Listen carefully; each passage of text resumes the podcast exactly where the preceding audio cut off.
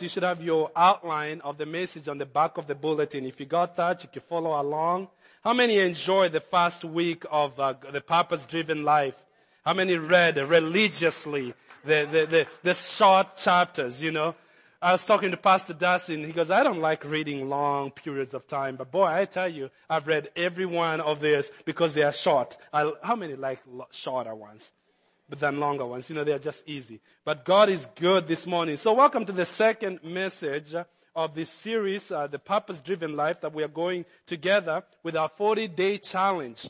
You know, sometimes when we talk about the purpose that we were created for, um, uh, we were created, many times we start at the wrong place. Some of the questions you're asked when you're a kid is like, what do you want to do when you grow up? I don't, sometimes we start that question with, with the wrong question. And so we end up with the wrong answer because we didn't ask the right question to begin with. It's not really about me, what I'm gonna, what I wanted to do in life, because I did not create me. If I'm gonna find a purpose of uh, my life, it has to start with God. He has to start with my creator and what did God, rather than asking, what do I need to do in this life? He's asking, God, what did you create me to do in this life? That's a better question. And I believe that God um, wants to reveal His purpose to us. We, we are not an accident. Say, I'm not an accident. You are created in the image of God and with a purpose. And God put, gave you a purpose in life what we looked at last week, the Bible uses the term purpose. It uses the word calling, which in the right translation you find out that the purpose and calling are one and the same. They actually mean the same thing. And the calling is actually the word calling is used a lot more times than purpose in referring to the same thing. Which means, what, what on earth am I here for? Your assignment. What is God assigned me, the short term or the long life that I end up having here? What did he put me here on earth to do?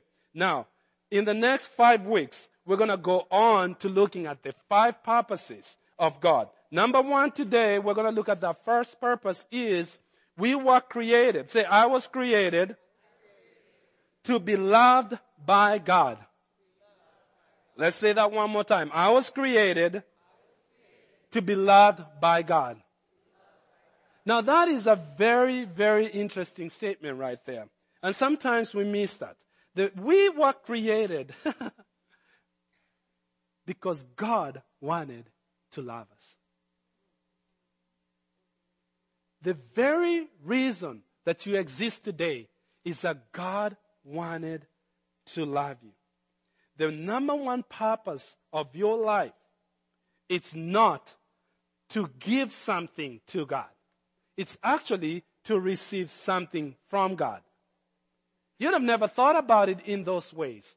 Was thinking in terms of sacrifice. What can I do? Was it a JFK that says, you know, it's ask not what your country can do for you, ask what you can do for your country. That's a great, profound statement. But with God, we gotta look at it another way. It's not what I can do for God. It's not to believe God. It's not to even love God.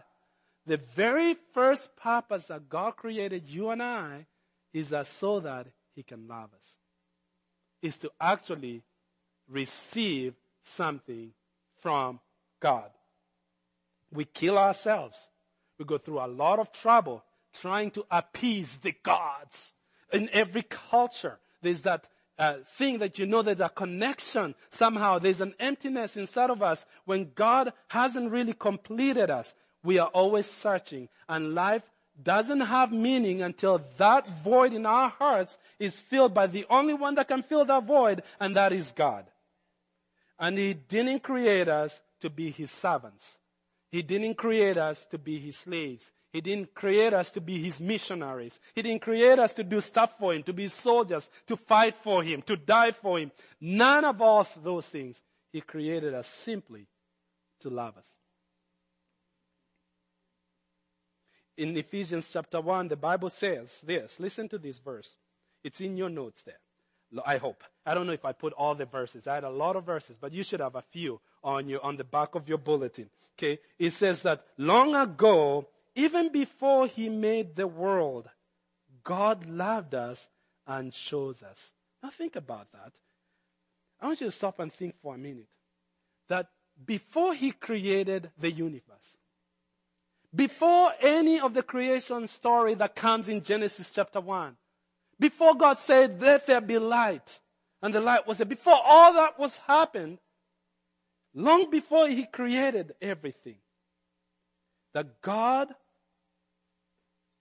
even before that, God loved us. He loved you before you were born. He loved you before he ever created anything. In other words, that God created everything. He created the universe, created the planet Earth, made it conducive for our habitation. So that you can have a place to be and so that he can express to you how much he actually loves you. It says that before he made the world, God loves us and chose us in Christ to be his holy and without fault in his eyes. His unchanging plan has always been that from the beginning. He wanted us to adapt us into his family.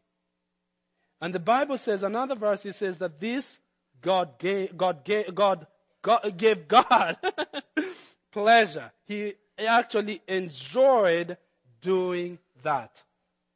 He had the foreknowledge of all the mistakes we will make in our lives. He had the foreknowledge of the first sin and everything that will come after that. But yet he still chose to create us.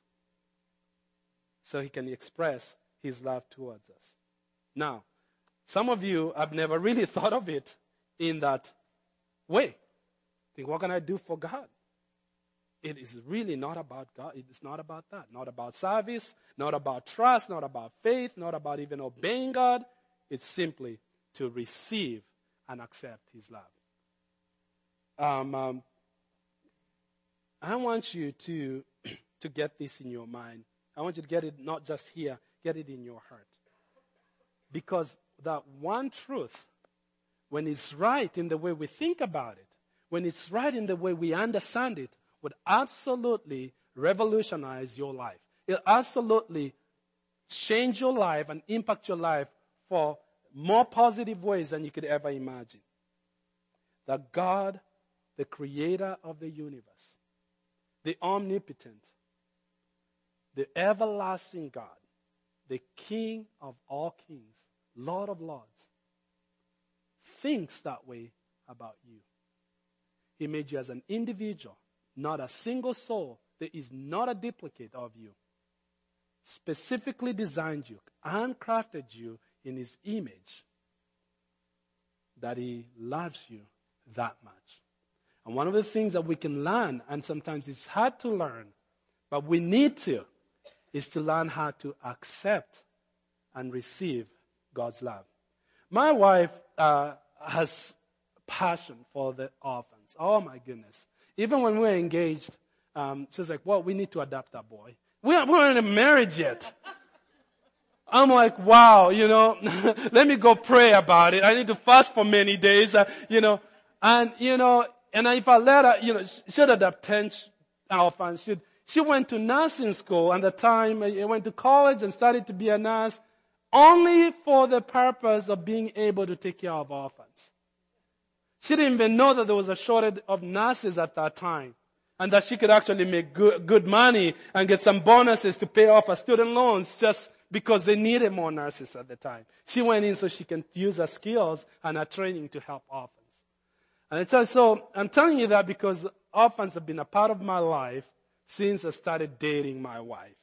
Uh, you know, and so, but I can tell you, we've been to orphanages in many different countries. She's taking care of orphans in India, in Africa, in, in, in, here in the United States. But there are some things that happen when a child has not had those, the, the loving care from the very beginning. There's something that gets missed. And sometimes that child can even get adopted into a family and they have to go through a process of learning to be loved. Because that affection is not normal. When a child is brought up and born into a loving family and cared for, that's just normal. But when that's taken, even when you're adopted, sometimes you have to learn to be loved. And you can hug a kid and you realize, he doesn't even know how to be hugged. how to receive just a good hug because they don't have that. And sometimes we walk in this planet and we're beat up enough that we don't even understand how to be loved by God. We don't even understand how to receive because we try to put all these filters on the way we understand love and God, God's love is something you hear, you understand it. Here's like, yeah, I know God's love. You have had this all my life. And the very fact that that statement is boring says you don't really get it. You haven't gotten it yet. Because if you really get it, you will be so excited by it. And I want us that truth to think because it has been taught throughout scripture. And if you look at it, you'll realize that it's everywhere in the Bible, from the very first story to the end. That story has been told. And all our lives, God has been trying to help us understand that. The scripture, however big the book might look, all the stories that you hear, even negative ones, you would find that in it, God is trying to get our attention, expressing that it's, there's much more to it than rules, regulations, religion, and all that. God is after relationship. And the relationship that He wants for you and me is not a relationship of servants, helpers, whatever you put the name in. It's a relationship of a son and a daughter. Have you ever wondered sometimes, why does Satan hate me so much? Because you and I have an opportunity to become not just like, not even as angels, not servants of God, but children of God in the family. I watched the movie Lincoln some time back, and it's amazing to see this powerful man in the world in the most trying time of our country sitting in the Oval Office talking to the Secretary of War during the Civil War and his little kid, Tad. People are waiting in line to meet the president, but the little kid walks right in, sits on daddy's lap, and he would stop the conversation with all the big names and all the important things and attend to the, the child. Why? Because it's family. It's a little closer. And we have to look at God that way. To find the purpose of your life, to understand the first purpose is that you're not just anybody to God. You are a son. You are a daughter of God. And the scripture, you know, one of the most amazing verses I, I love reading is Jude. The book of Jude. Um, uh, I like to mention these small books in the Bible. It's probably, I think it's the smallest book. And, uh, because, you know, part of the reason I don't want our people to go to heaven and be embarrassed. You know, Jude shows up and says, hey dude, how'd you like my book? Who that? You're in the Bible? I didn't know that. You don't get there and be embarrassed. You can say, hey dude, I checked out your Bible, your book. It's actually my favorite. It was the shortest book. I loved it. You know, so, but chapter one of book of the book of Jude says this. He says, this letter is from Jude, a servant of Jesus Christ and a brother of James. Tell you what, friends, this, that statement we read right there is one of the most humble statements that have ever been penned. See, Jude, notice what he says. He says, this is a servant of Jesus Christ a brother of James. What you wouldn't realize is that Jude was actually the brother of Jesus. See, Mary and Joseph, Jesus was a whole miraculous birth, a virgin birth and all that, and we celebrate Christmas and we close that chapter. But the Bible talks about Mary and Joseph. They had other children and you read about them in the Bible. Jude was one of them. James was one of them. And many of these guys did not even believe Christ was who he was. His siblings didn't come to him and became followers of Christ until after his resurrection. Can you imagine if your brother was Jesus? In the, over Christmas, I watched a movie. I forget what it was with the kids, but it was the brother of Santa. As like just a, I thought, man, this was brilliant. It was just a different angle. The whoever wrote it was awesome. I was like, the kid was just perfect. He did well. When he got his birthday money, he helped everybody with it. He did, you know, every, and brother was always wrong. Can you imagine like your brother is Jesus and your father is like, mom, he did it again. Wait, solo, your brother is Jesus. He is always right. He probably had a chip on his shoulder, a little angry, had this thing going on. Brother is always right. Even when mama and papa are wrong, brother's right. They didn't see Jesus as the savior of the world, joy to the world, the angels sing. It was just a brother. And every dispute he always won. He get me to get you upset and maybe didn't even like him that much. But when Christ was resurrected, he got the revelation. And his siblings came to serve him. And he, when he, he writes his letter, he calls himself a servant of Jesus Christ, the brother of James. If any guy would have been a name dropper, this guy would have been an ultimate name dropper. he can tell you my brother is, man. Jesus. But he wasn't. But here, listen to what he says. He says that this letter is from Jude, a servant of Jesus Christ, a brother of James. I am writing to all who are called to live in the love of God. I want you to underline that word again, call and purpose. I am writing to all who are called to live in the love of God the Father. The love of God the Father, which is in the care of Jesus Christ we are called to be loved by Him. And that love is demonstrated in the life of Jesus Christ. So if my calling is to be, to, to, to my, my, if my purpose is to be loved by God, then really my calling, one of the best things, the most important thing I can learn is really to enjoy, learning how to enjoy and to receive fellowship, to enjoy fellowship with God. It is not. I said one time, if you don't get anything today, get this. God did not create you to do anything for Him. No sacrifice, no offering, no service, nothing. If you get the first one wrong, you miss out on all the other ones. You gotta get this one right. He created you to be a son and a daughter. And it says that, I love First John 3. I used this one in December. Uh, that says, what incredible quality of love the Father has shown to us that we should be named and called and counted the children of God. That's the amplified version. If you really want to amplify the meaning, I love that Bible. To be called, counted the children of God so that we, uh, and so we are. Amen.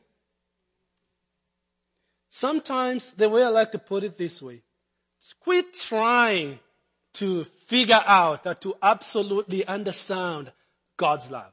Because we don't have the capacity, our brain doesn't have a capacity to handle that knowledge. It has to be translated from our head knowledge to our heart knowledge and receive it by revelation and faith. It's like an ant trying to figure out the internet. Our brains don't have the capacity to actually understand the depth of God's love. Here's what the Bible, another scripture says, that uh, understanding, we need to understand how wide, how long, how high, how deep is God's love for you. God's trying to get us to understand that. It is wide enough, you ask, how wide? Wide enough to be everywhere. There's not a place on the planet that you can go where the love of God is not. The love of God is in the bars where people are drunk. It's in the red light district where bodies are being sold. It's in the darkest places of the world. The love of God still is there. It's like, oh, I don't feel it there. It doesn't matter because if you don't see it there. There's so many things in life that you don't see, but it doesn't negate the reality that they do exist. Right now, there's waves radio waves going transmitted through the air and through your body. Don't see them, don't feel them, you don't use any of your senses to, to actually, but we know they're there. If you have the right receiver, you'll be listening to the next game and who's gonna win today? Pictures are being transmitted through the airwaves. We don't see those, but they're transmitted color pictures in this TVs going across. We don't see them. Do they exist? Absolutely. Atoms. We know that they exist. You can't see an atom. But uh, most things in life, we don't see them.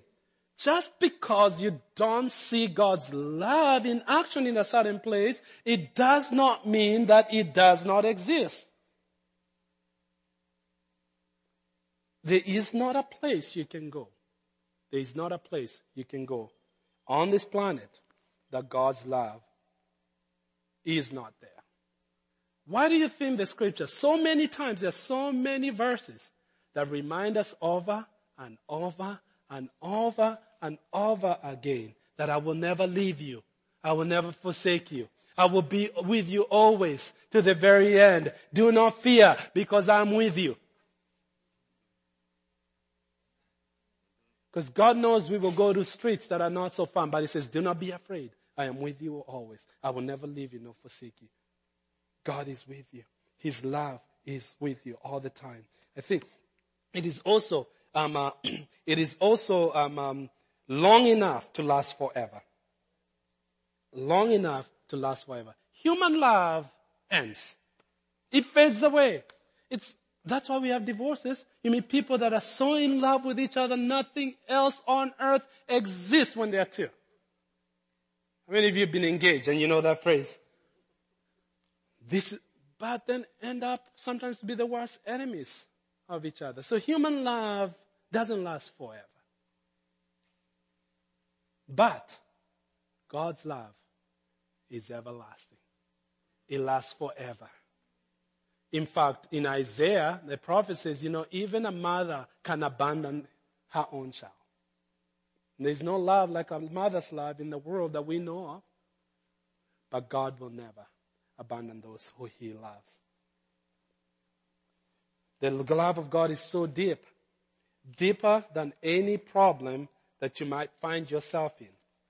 Deeper than any pit that you find yourself in. Say, oh, well, I feel like I'm in the pits of it. I'm down there. It is low. It's even lower than that. In your lowest of places, God's love is deep enough to cover you. And it is high enough to overlook every fault in your life. Every sin you ever committed. You feel like you're messing up your life over and over again. I get a second chance. I messed up the second chance. Got a third chance. I messed up even that. Imagine God knew that would happen and He still chose to create you and He still chose to love you. He is not surprised at one bit about your life, but He's not giving up on you. He's not never giving up on you. You might give up on you, but God will not give up on you. So, if we understand that, if we receive God's love, how does that supposed to change our lives? It actually will transform your life. I want to give you a few things. You know, last week I gave you eight points. I mean, see, that was a little of a stretch. Cause I figured, you know, I'm not gonna do, I'm not gonna do that to you today. So you owe me a cup of coffee after this. I'm going to give you five, five, five things that will change in your life if you really let the love of God sink in and understand how much God loves when you learn how to just let God love you. Number one, I will feel accepted rather than ashamed. I will feel accepted rather than ashamed. Most people go through their entire life avoiding God. The reason they avoid God is because they feel ashamed. They feel if God is so perfect, why do I want to hang around with God and I'm not perfect? Because all that's gonna do to me is just gonna expose how imperfect I am and then that's gonna make me feel bad about myself. Why? So people avoid God naturally because they feel ashamed. They may not necessarily connect those dots, but that's really what happens. Now take it to the Bible. the very first story of the Bible of Adam and Eve. They have fellowship with God. They talk to God. They have no barrier between them and God. They fall into sin. They disobey God with one commandment. And so we got our work cut out for us. Those guys only had one commandment in a perfect world. They lived in paradise and they still blew it. Don't feel so bad for yourself. You come back to God when you blow it. If He didn't take, snap you out and take you out of the planet, He's still giving you another chance. And they blow it in that perfect world. But God starts the process of redemption. What was their first response? When God comes to them, the Bible says, before, they didn't even know there was any such thing as clothes. But all of a sudden they feel this sense of protecting and covering their shame. Which didn't even exist before.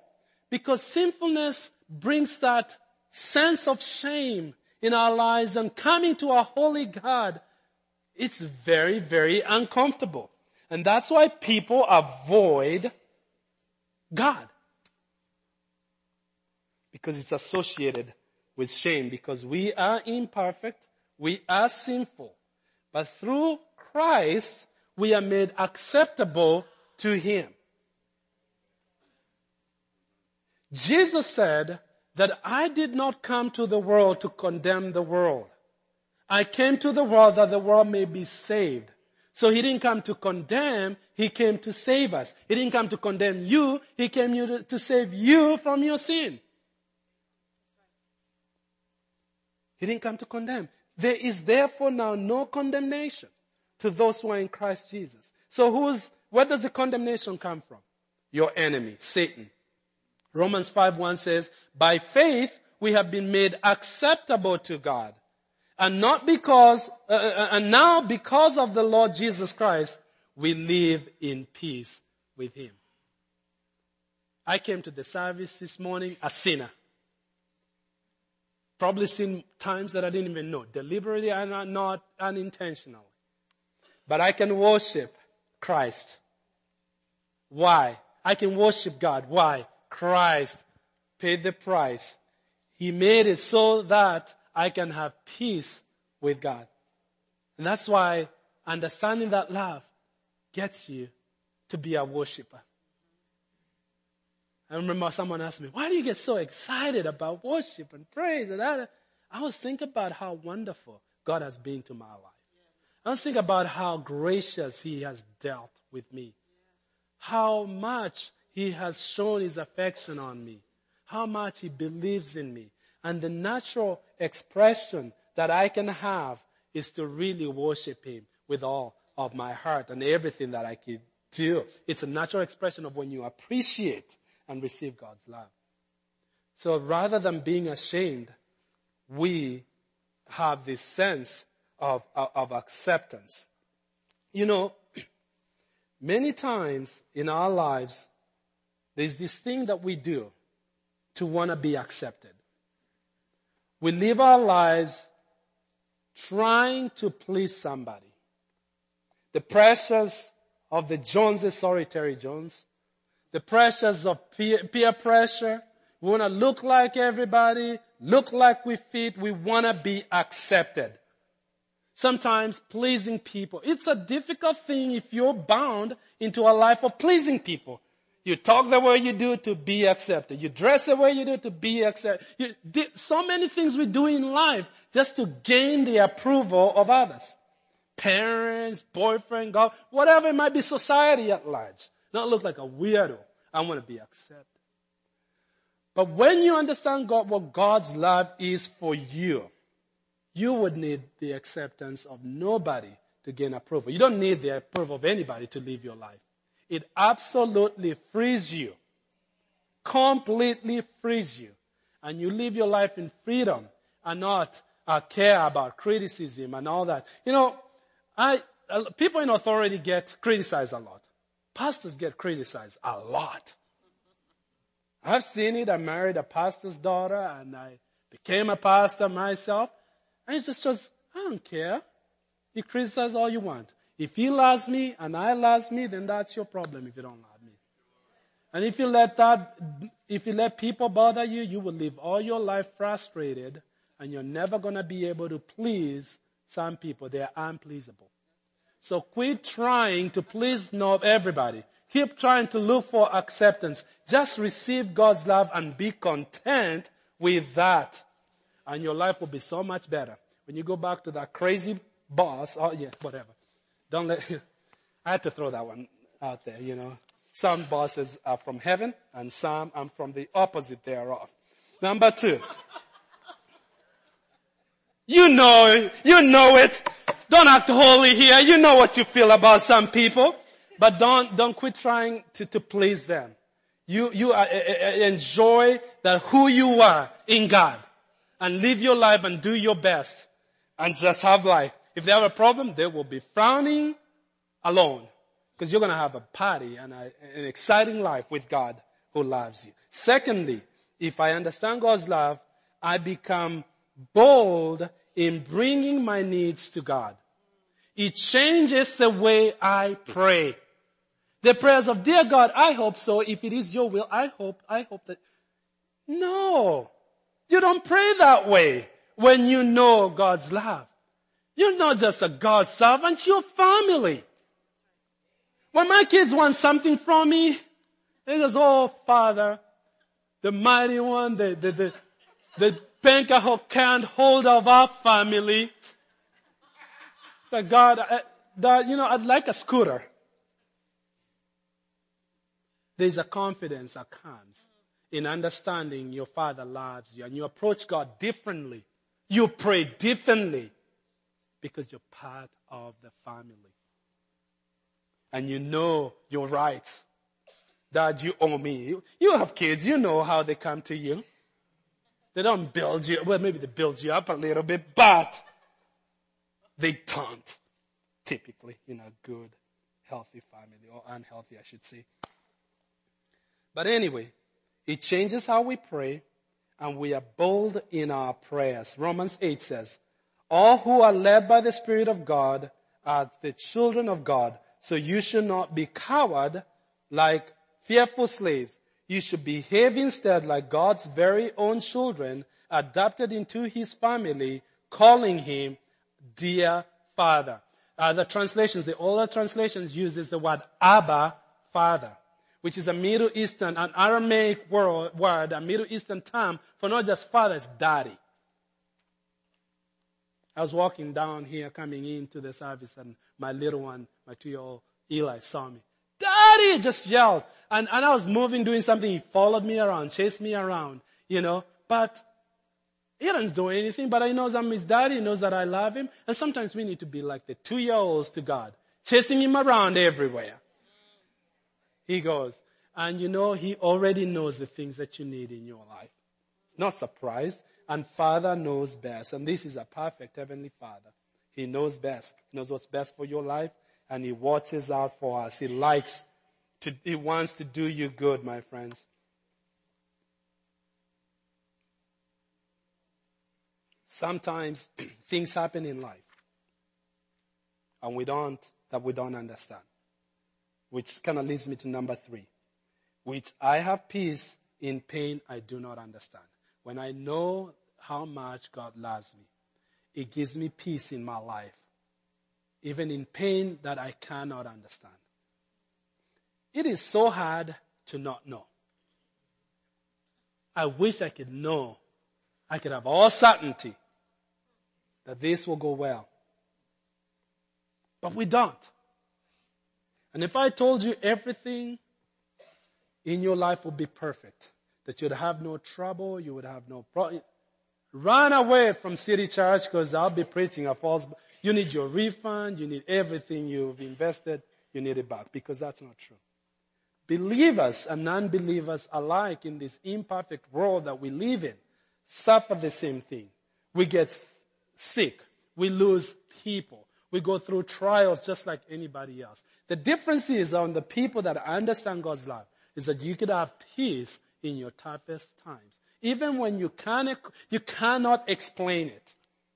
Sometimes even the explanation doesn't do anything. Just give you more reasons to worry because they're too big for you, but we want an explanation. What did that do anyway? Can I just say it up front? For one, God doesn't need, doesn't owe you an explanation. He's God and I'm not. But I can be sure of this, that He loves me. And He causes all things to work together for the good of those who love the Lord. And so when that happens and I don't understand it, and there's a reason He didn't make me understand it, so I'm not quit trying to understand it. But I'm going to say it is well with my soul. You know that um, uh, hymn that has blessed uh, people, churches of all denominations for over 200 years. It is well with my soul. Powerful, powerful hymn. I can't pronounce his name, Horatio Spafford, wrote, penned the words of that hymn in a very, very difficult time of his life. In fact, in 1870, he had just lost his own son, his only son. A year later, there was the great fire of Chicago. You read in your history. He lost a lot of his money, his business money there. In 1873, he lost more money during the economic downturn. And in that same year, he was going to go to Europe with his family, his wife and his four daughters. But because of the fire that had happened in Chicago, he sent off his family ahead because he had to deal some things with the city, zoning stuff, with all the fire. He stayed back. The ship had an accident, started sinking. He lost his four daughters. His wife only survived. She wrote, sent a telegram that said, saved alone. On his way to meet his wife after, on the ship heading on to past the Atlantic, right where, around where the, his children had died, he penned the words of that hymn. It is well with my soul. When peace, like a river, attendeth my way, when sorrow, like seas, billows roll, whatever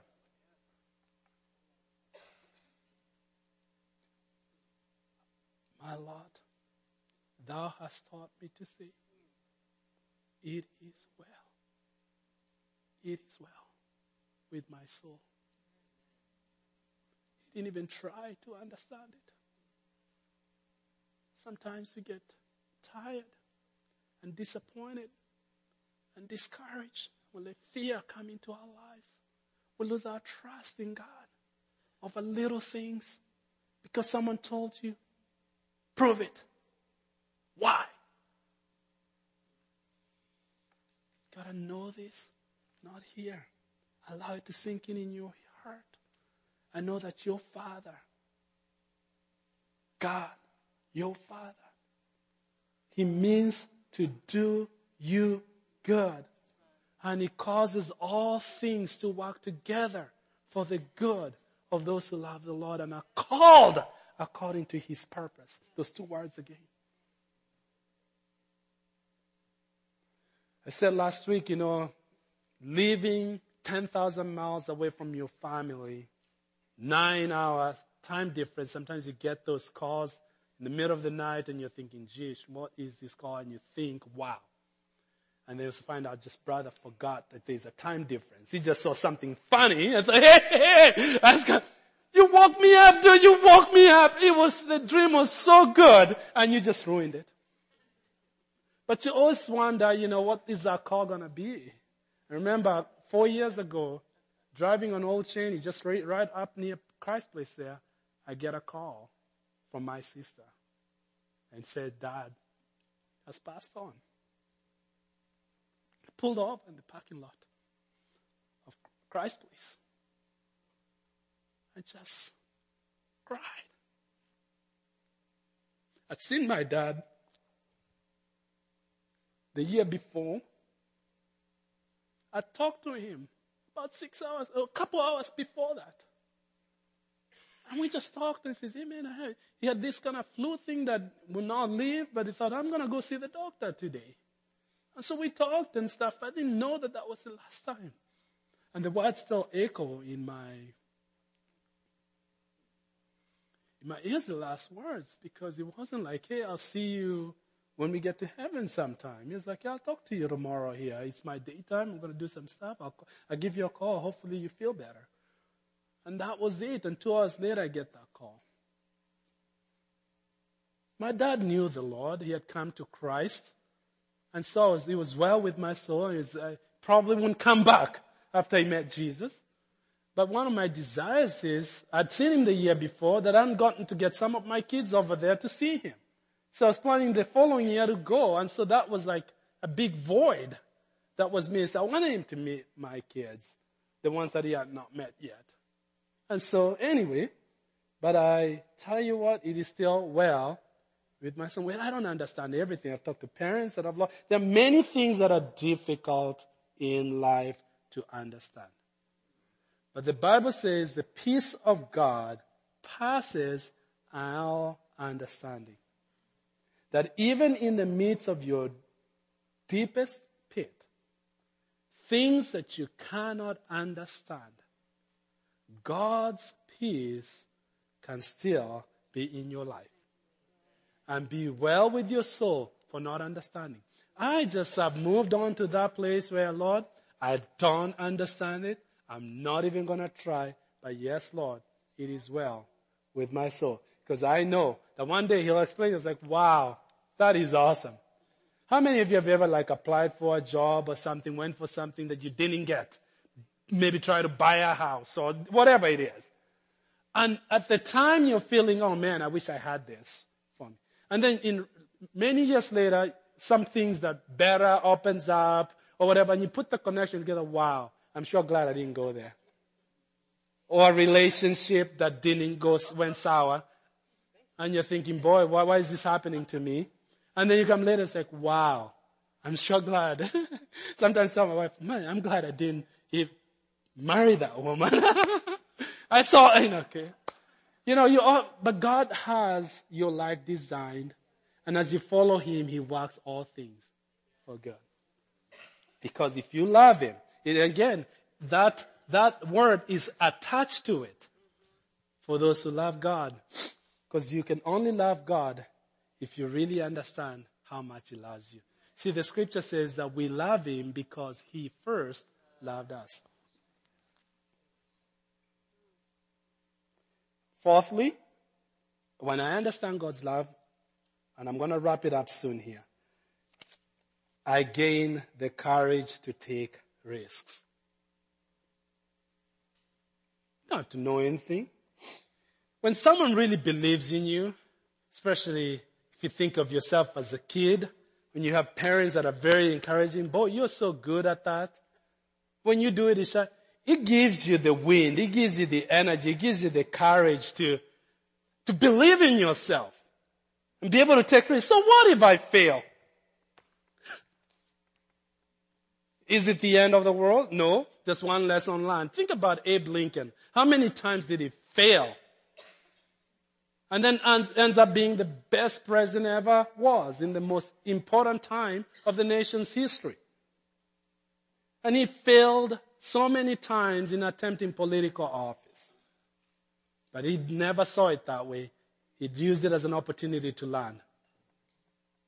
How can I grow from this situation? How can I learn from this situation and be a better person? All through that, God was preparing him to have the stamina and the resolve he needed to be a pillar in a nation that was about to break apart. And he held it together. Sometimes your trials, don't think about this. When you're tried and tested so many times, rather than thinking, why is this happening to me? When you think about it differently. That's how much faith God has in you because He believes in you. He believes that you are able to get through and endure whatever crisis, whatever problems you have in your life. He has faith in you That's how he allowed those things because he said that he will never allow any temptation that is greater, that there is no a way of escape for you. The greater, the more intense the trial, the more faith God has in you in able to endure whatever it is. And when you come out on the other side, you come out a better man, a better woman that can help many, many, many people through your experiences. My last one, um, uh, that's why I gave you scriptures there because I can't read them all. If you think this was five, aren't you happy I didn't do eight? But the response is what I touched on it earlier. Number five. I worship instead of worry. I worship instead of worry. Help, help me out. I worship instead of worry. Help me talk time and time again. I say, oh, let's stand up. Let's lift our voices. Let's worship. What you talking about? It's really just expressing your love to God. Don't have anybody to teach you that. You there's no right way to worship. There's no right ways to say. You express, when you allow God to love you and you let that sink in, it's a natural thing. God, I just, I am so in awe of you. You don't have to use particular language of particular time. It just has to come from your heart to the Lord. And when we sing here and clap and raise our hands, it's not just a ritual, my friends.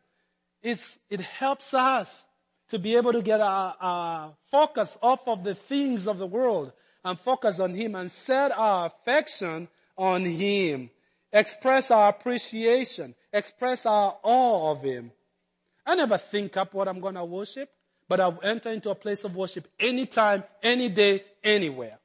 In my car, in the church, while I'm driving, when I'm doing dishes, whatever I'm doing, I can worship God because that's how much I feel about Him and I want to express it. He gave you the voice, He gave you the hands, He gave you the mind to comprehend what you're saying. He gave you all the things you do so you can express also back when you allow that love of God to sink in.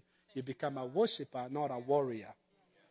Jesus said, don't worry about your life. Don't worry about the things that you would eat, the things that you would drink. Don't worry even about your clothes. Don't worry about all those ordinary things of life. Let me just tell you, my friends, your father, he doesn't say God, he says your father already knows the things that you need. We're going to stand up and worship this morning. In fact, I'm going to invite you to stand up with me. Worship team, you can come to the front. When I pray here, take a few moments here to worship the Lord. And I want you to worship your God, your Father. Tell him how much you love him. They're going to lead us in a few songs in a, a few moments here. Let us just, let God look at 5001 South First Street in Lincoln, Nebraska in amazement and just say, I love it. I love it. I love it. You see, here's what the scripture says. That God is searching the earth. He's looking for worshippers that would worship Him in spirit and in truth. In other words, sincerely from the bottom of your heart. And let Him come over and say, I'm pleased with the worship of this place. Okay? Let us pray for a moment. I'm going to ask you to close your eyes. Father, I thank you. You have shown us absolute love. As the Bible says, that you demonstrated your own love towards us. While we were still sinners, Christ died for us. Father, we are receiving that love. Open your heart, open your hands straight towards Him, and just receive God's love right now. Raise your hands towards heaven right now, and just receive God's love. Maybe you haven't felt that love lately, but right now God is depositing that assurance in your heart of that love. Father, I pray that you cause your love to be poured out to your children, these people here standing here, that your children, your sons, your daughters, we ask, Lord, that you breathe upon us afresh today, January 18th, 2015. Breathe upon us by your Holy Spirit the love of God which is in Christ Jesus. Let every worry, let every fear, let every unbelief, let every doubt be dissipated in the overwhelming power of your love today. I pray that you will breathe by your Holy Spirit upon every heart today, that the love of God will reside in our hearts. In the name of Jesus, I pray. Now receive the love in Jesus' name. With every eye closed still and every head bowed. There's some people that I want to pray a special prayer for. Today, you don't know Jesus Christ as your personal savior. You've never once received that love personally. You've never committed your life to Jesus Christ. The best way you could do that is by asking Him to come into your heart. And with every head bowed in this sanctuary, I have mine open because I want to pray a special prayer for you. You want to ask Jesus into your heart. You want to ask Him into your life. I want you to stretch your hand where you are because I'm going to pray a special prayer for you. And you might be, at one time, you walked in His love, but right now you're far from Him, but you just want to say, Lord, I want my life. I want to give you my life again. If that's you, I want you to stretch your hand so I can see it, because I want to pray a special prayer for you here before we sing. Anybody? In, thank you. God bless you. Anybody? Indicate it to me so I can see it, because I want to pray for you. I want to pray for you. Thank you. God bless you. You can put your hand down. Anybody else? Anybody else? Thank you. Church, I'm going to ask us to pray this prayer together. Help those that raise their hands. Let's pray together. Say, Dear Lord Jesus, I understand today. I understand today how wide, how wide, how deep, how deep, how great how great is your love for me. is your love for me. Today I open my heart to you Today I open my heart to you to receive your love in my life. to receive your love in my life. Thank you, Jesus, Thank you, Jesus, for dying on the cross for my sin. for dying on the cross for my sins. Today I accept your forgiveness Today I accept your forgiveness and I receive your love. I receive your love. I commit to living for you. The best, with the best of my ability Best of my ability as I worship you as I worship you. in this world. This Fill my life fill my life with your presence with your presence and with your love. with your love. In Jesus' name. In Jesus' name. Amen. Amen. Amen. Amen. Praise you, Lord. Let's sing that song. Sorry, one more time. Sorry, I'm seeing your notes there. But anyway, as we are singing these songs, these altars are going to be open. The folks on the side here are here to pray. If you need prayer and you need someone to just pray with you, go there. But the altars are open. It's going to be free worship for a little bit. We're going to worship the Lord and just, uh, I, I'll come back and we can close the service. All right. My hope is built on nothing less than Jesus' blood and righteousness. I dare not trust the sweetest frame, but wholly trust in Jesus' name. Sing that again. My hope is built on nothing less than Jesus' blood and righteousness. I dare not trust the sweetest frame, trust in Jesus' name. Christ alone, cornerstone, weak made strong in the Savior's love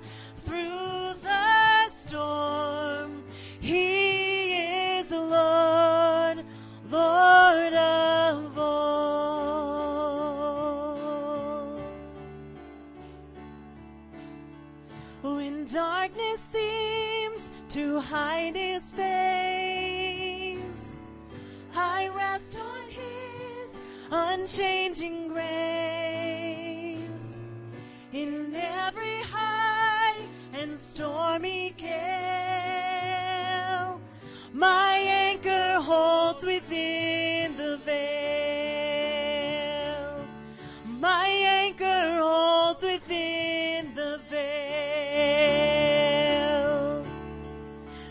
Christ alone.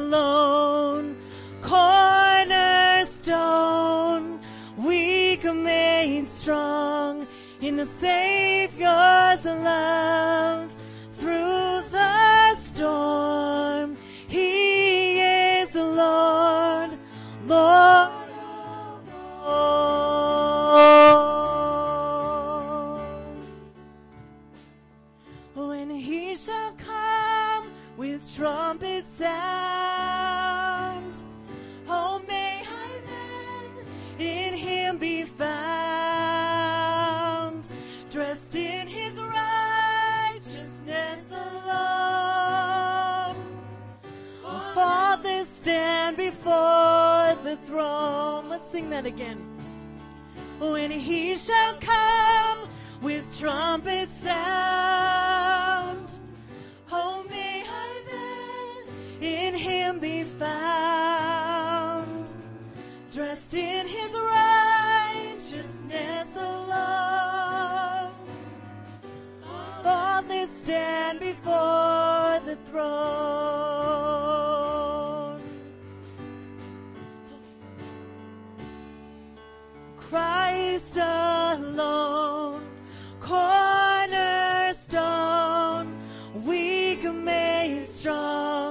in the Savior's love.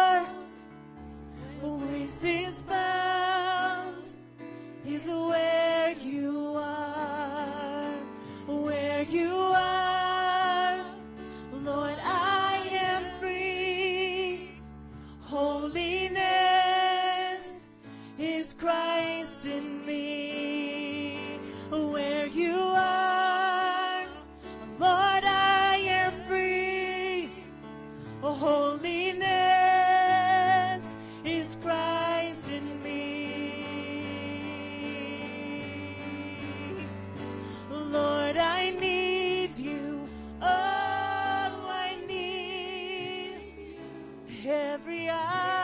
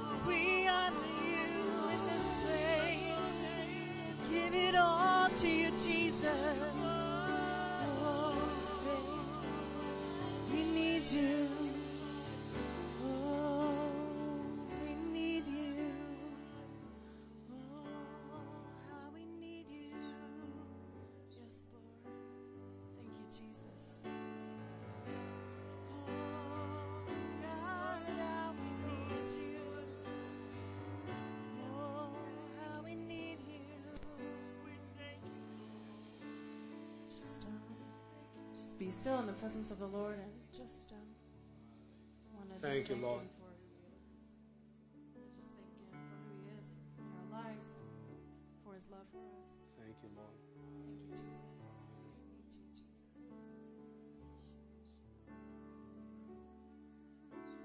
When you're worried in your life, you have forgotten that God loves you.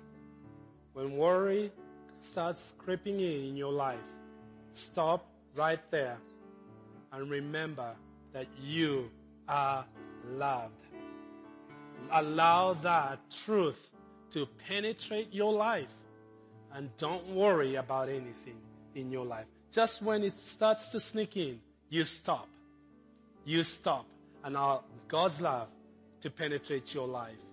Father, I thank you for your blessing over your people. I thank you for your peace that passes understanding. Every worry, every fear, every doubt, every discouragement. We lay it at the foot of the cross and we receive and accept your love in our lives today. In Jesus' mighty name. Amen. And amen. That warrants a clap offering, a shout of praise, a singing. You can go crazy right now in the name of Jesus. As you go home, we're going to close out with this song and you're to be dismissed. Stay as long as you want, but we're to close with this song as we praise, alright? God bless you. If you need to be somewhere, you're dismissed, but you can sing and praise God as long as you want.